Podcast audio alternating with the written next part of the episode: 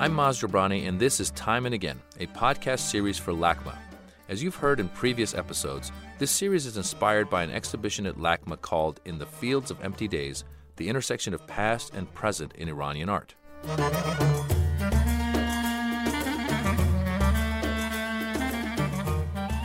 In this episode, we continue our discussion of the Shahnameh or Book of Kings. It is a brilliant epic poem created by the Persian poet Ferdowsi in the 11th century. It is full of epic tales of war and love and loss. We will discuss some of the heroes of the Shahnameh, especially the most famous one, the one so many people identify, Rostam. Let's go deeper into some of these entertaining stories and flawed characters.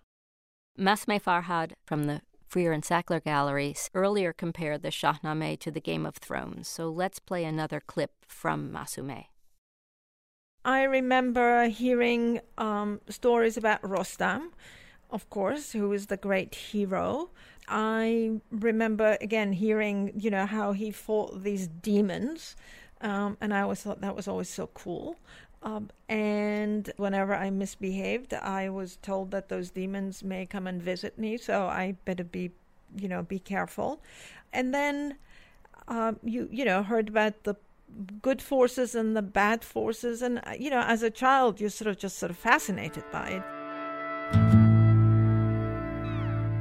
It has all these characters that are, I mean, they are larger than life. Um, they're very complex. They're complicated um, people. They have everybody. Everybody has flaws. They're you know they're heroes, but they have shortcomings. And I think that was always sort of interesting to me. Even though it was a story and I knew it was an old story, they were sort of relevant and they were real. So it's interesting because she talks about as a child and what it meant as a child, and then what, what it means as you grow older and understand the stories. And I'm going through it kind of right now again with my son. So I'm seeing it through his eyes, I'm seeing it, seeing it through my eyes.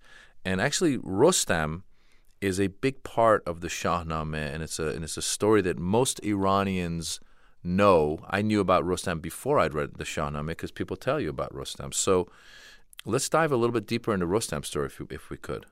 Okay, well, he's someone I think we can relate to today because he was kind of a superhero. He had powers and abilities that ordinary Iranians didn't, even from the time that he was born. He becomes Iran's greatest champion. He's descended from champions who have supported the Shah. Uh, they're known as um, uh, Pahlavans. And this was they they had their own kingdom that they ruled, but their main job was when Iran was in danger, the king would call them to his service and they would show up. Kind of like Navy SEALs or something. Yeah. Um, yeah, it's a nice way to think about uh, Rostam. So um, let's see, Rustam has a number of obstacles that he overcomes, and this, and here he's very similar to Hercules, with whom he's often compared. Hercules had seven labors, and Rustam has seven trials, one of which is killing this white Div, uh, which is often very graphically illustrated in uh, manuscript Div is a, a devil. Yeah. Okay. Div and it's a it's a demon, someone uh, a, a non-human entity that, mm. that does really bad stuff. Right. And doesn't look exactly humanoid either. So an interesting part of this story, which I think we can relate to today, is Rustam has a one-night stand basically with a, a princess named Tamine.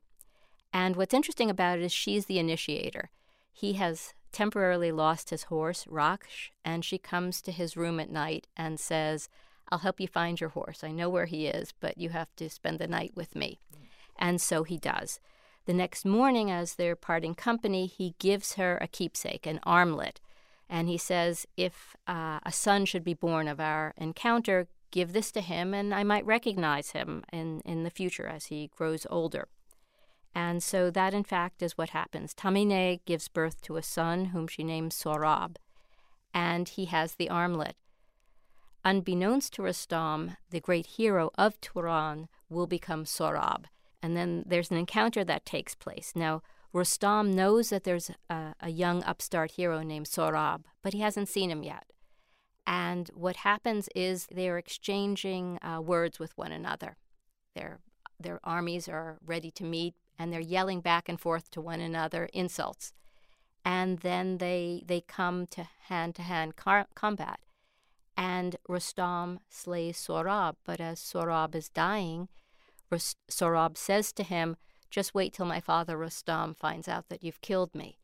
And that's when Rustam realizes that this is his son, and he confirms that by looking at what he's wearing on his arm. As as would befit a legendary hero, Rustam obviously has a multifaceted personality. And what we think about most is that he kills his, his own son, but he also wins through trickery mm-hmm. as well. He's not above using magic to to defeat his his enemies, and he's not always a nice person uh, apart from killing his son. Let's hear what artist Nicky Nodjoumi has to say about the Shahnameh, especially how he uses the character Rustam in his work. As a teenager, I, I read a lot of uh, romance which has a lot of heroes in it.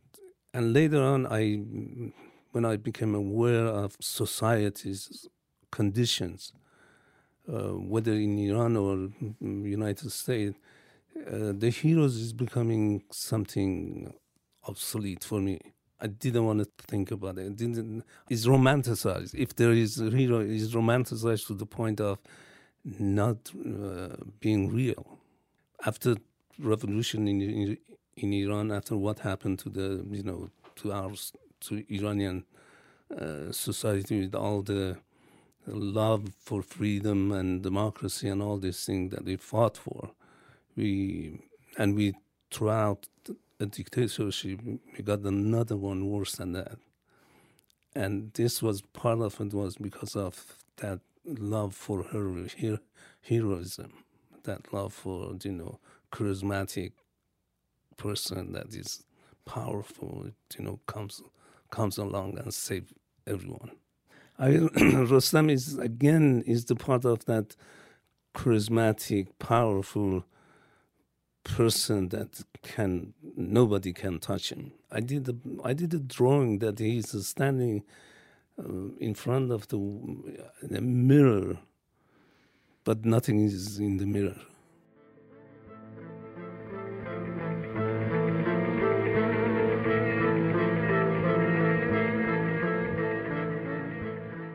Nicky here is talking about how the hero uh, has let him down, correct? It's almost like your heroes will let you down because you you love them, you put them on a pedestal, and yet they don't save you, right? Right. Will you you you count on them for something and they don't necessarily deliver?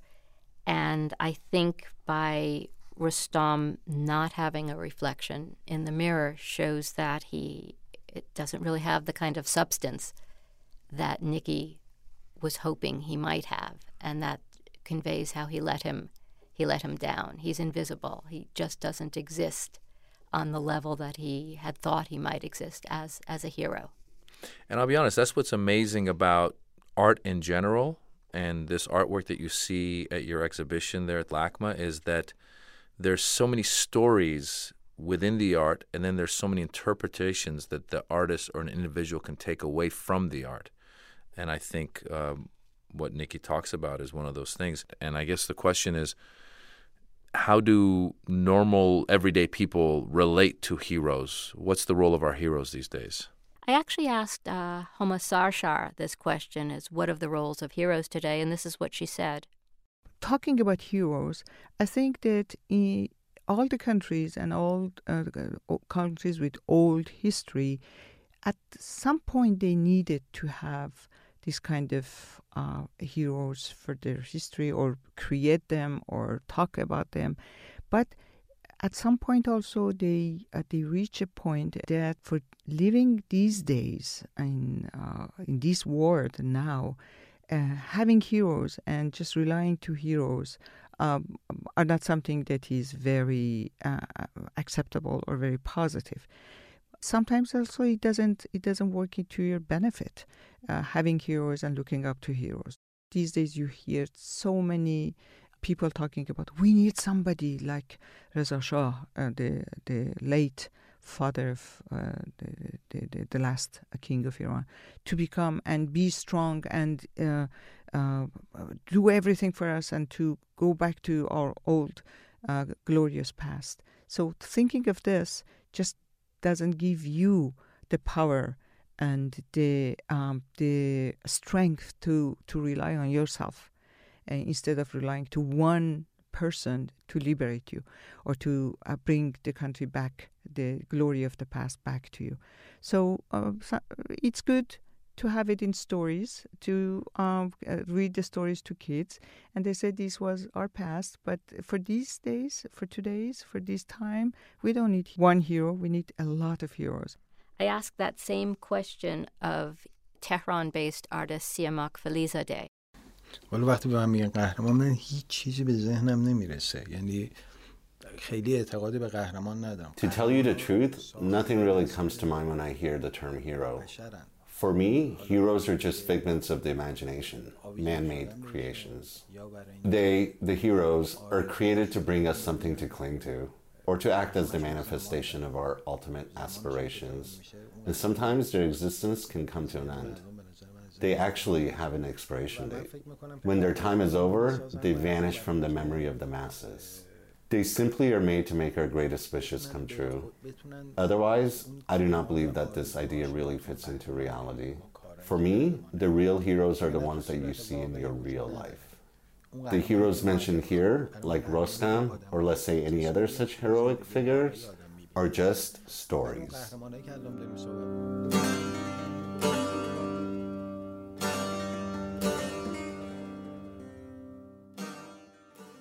Are there female heroes in the Shahnameh?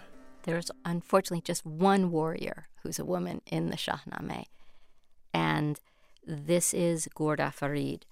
Ghorda Farid's father rules the kingdom that's on the border between Iran and Turan. And Turan is essentially Central Asia, but it's also Iran's traditional enemy. And the Turanian troops are massing on the border. There's no hero to lead the Iranian army at that particular moment. Uh, and so what happens is Gordafarid dresses up in armor and she leads her father's contingent of the army while they wait for more reinforcements to come from, from further west. And here we're skipping backwards in time because the the hero who's leading the Turanian army is Sohrab. And she decides to engage in hand to hand combat with him. She wants to drag the battle out as long as possible because she knows they don't have the troops at that moment. They're waiting for reinforcements to come. So she challenges Sohrab to single combat. And she also knows she can't win against him. But she knows that she's smart. And so she uses her, her brains as opposed to mere brute strength. What happens during the course of their hand to hand combat, he reaches over and grabs off her, her helmet, probably looking for something to grab rather than to expose her head. And he sees that she has long braids, that she's, she's a woman, and he also falls in love with her on the spot. And she takes advantage of that. She wants to get away. She wants to get back to her father's fortress where she'll be safe and where her army can can retreat while the Iranian troops that are coming from further west can come and and deal with the Turanian army. So she keeps riding away from Sohrab. He's chasing after her, thinking that it's not a battle anymore. It's, he's just pursuing uh, a beautiful woman. And so she makes it back to her father's fortress, and he realizes he's been tricked. And she goes to the tower from at the top, and she hurls insults at him as well as predicting his uh, unfortunate death, which will happen then uh, when he meets his his father Rostam. Wow, that's amazing. You know, as you were talking about that, it really um, took me right back to Game of Thrones. There's a female warrior that falls in love with Jon Snow, and he falls in love with her. So, again, it just goes back. This all goes back to Game of Thrones. I think this is all Game of Thrones, um, or Game of Thrones goes back to the Shahnameh, we should say. Um, as an Iranian, I will take credit for Game of Thrones because we like to take credit for everything. I'm excited about this. I, I'd like to dive deeper into the art in our next episode.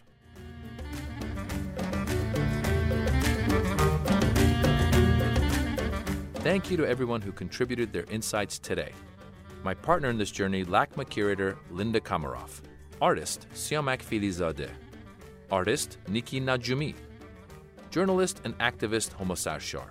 As well as curator at Freer Sackler Gallery, Massumeh Farhad. To hear more from this series, please visit lacma.org slash podcasts. To listen to more episodes of Time and Again, go to iTunes or wherever you get your podcasts. This series was produced for LACMA by Sound Made Public.